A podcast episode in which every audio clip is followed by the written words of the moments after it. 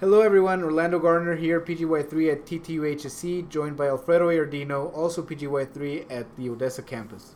Hey guys, today's topic is cellulitis, a very common pathology that we residents encounter on a regular basis. Oh yeah, it has to be one of the hardest conditions to diagnose both in outpatient and inpatient settings. The reason why it's so difficult to diagnose is because it looks like a million different things. In fact, there is a recent article published in JAMA Dermatology where the investigators concluded that early dermatology consult will reduce the amount of inappropriate antibiotic use.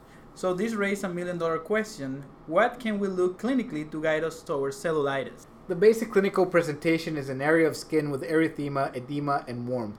This is very important and will help differentiate from chronic venous stasis in that they usually present on suddenly and unilaterally and most common in the lower extremities. Sometimes obese patients are the most commonly affected. They have a very high incidence of impaired lymphatic drainage and venous insufficiency, and these are two of the most common risk factors for cellulitis. When we're called by the ED, our reflex is to get cultures, but do we really need cultures in all patients? And the answer is no.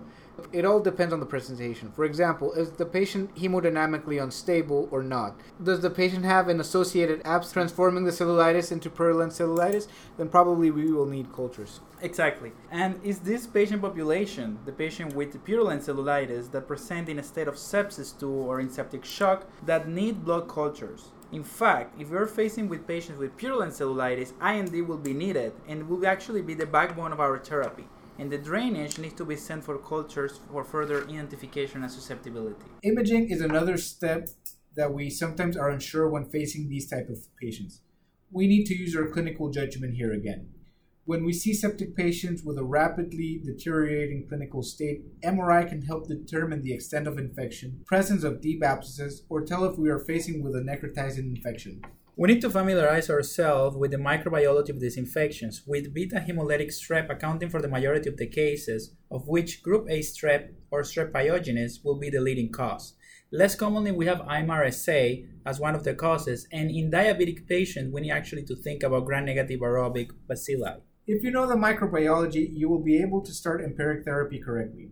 If we are facing a purulent cellulitis, the treatment usually is started on those with major comorbidities like diabetes mellitus, or patients with big abscesses greater than 2 centimeters, or those who have fevers. The coverage will be for MRSA with vancomycin or daptomycin, and if there's severe infection, extra gram-positive coverage will be needed, like antibiotics with Unasyn or piptazo. Now, what happens if these cellulitis actually are in the presence without an abscess, or the abscess is just small, less than two centimeters, and there's no fever? So, in those cases, we're going to need, of course, if there's an abscess, we're going to need I&D, and if there are no abscesses, we're going to need to use PO antibiotic.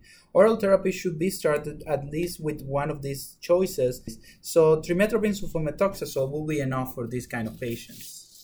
Patients with mild infections will need a short term antibiotic course and to be re evaluated in the outpatient setting two three days afterwards. More severe cases will need to be initiated with inpatient antibiotic, most likely prolonged courses with seven days that can extend to 14 days, con- taking into consideration the clinical response. This is all the time we have for today. Uh, I hope you guys uh, like uh, this episode. Uh, this will be posted on July 20, 2018. Uh, if you guys have any suggestions, please drop us a line to residenttalk at gmail.com.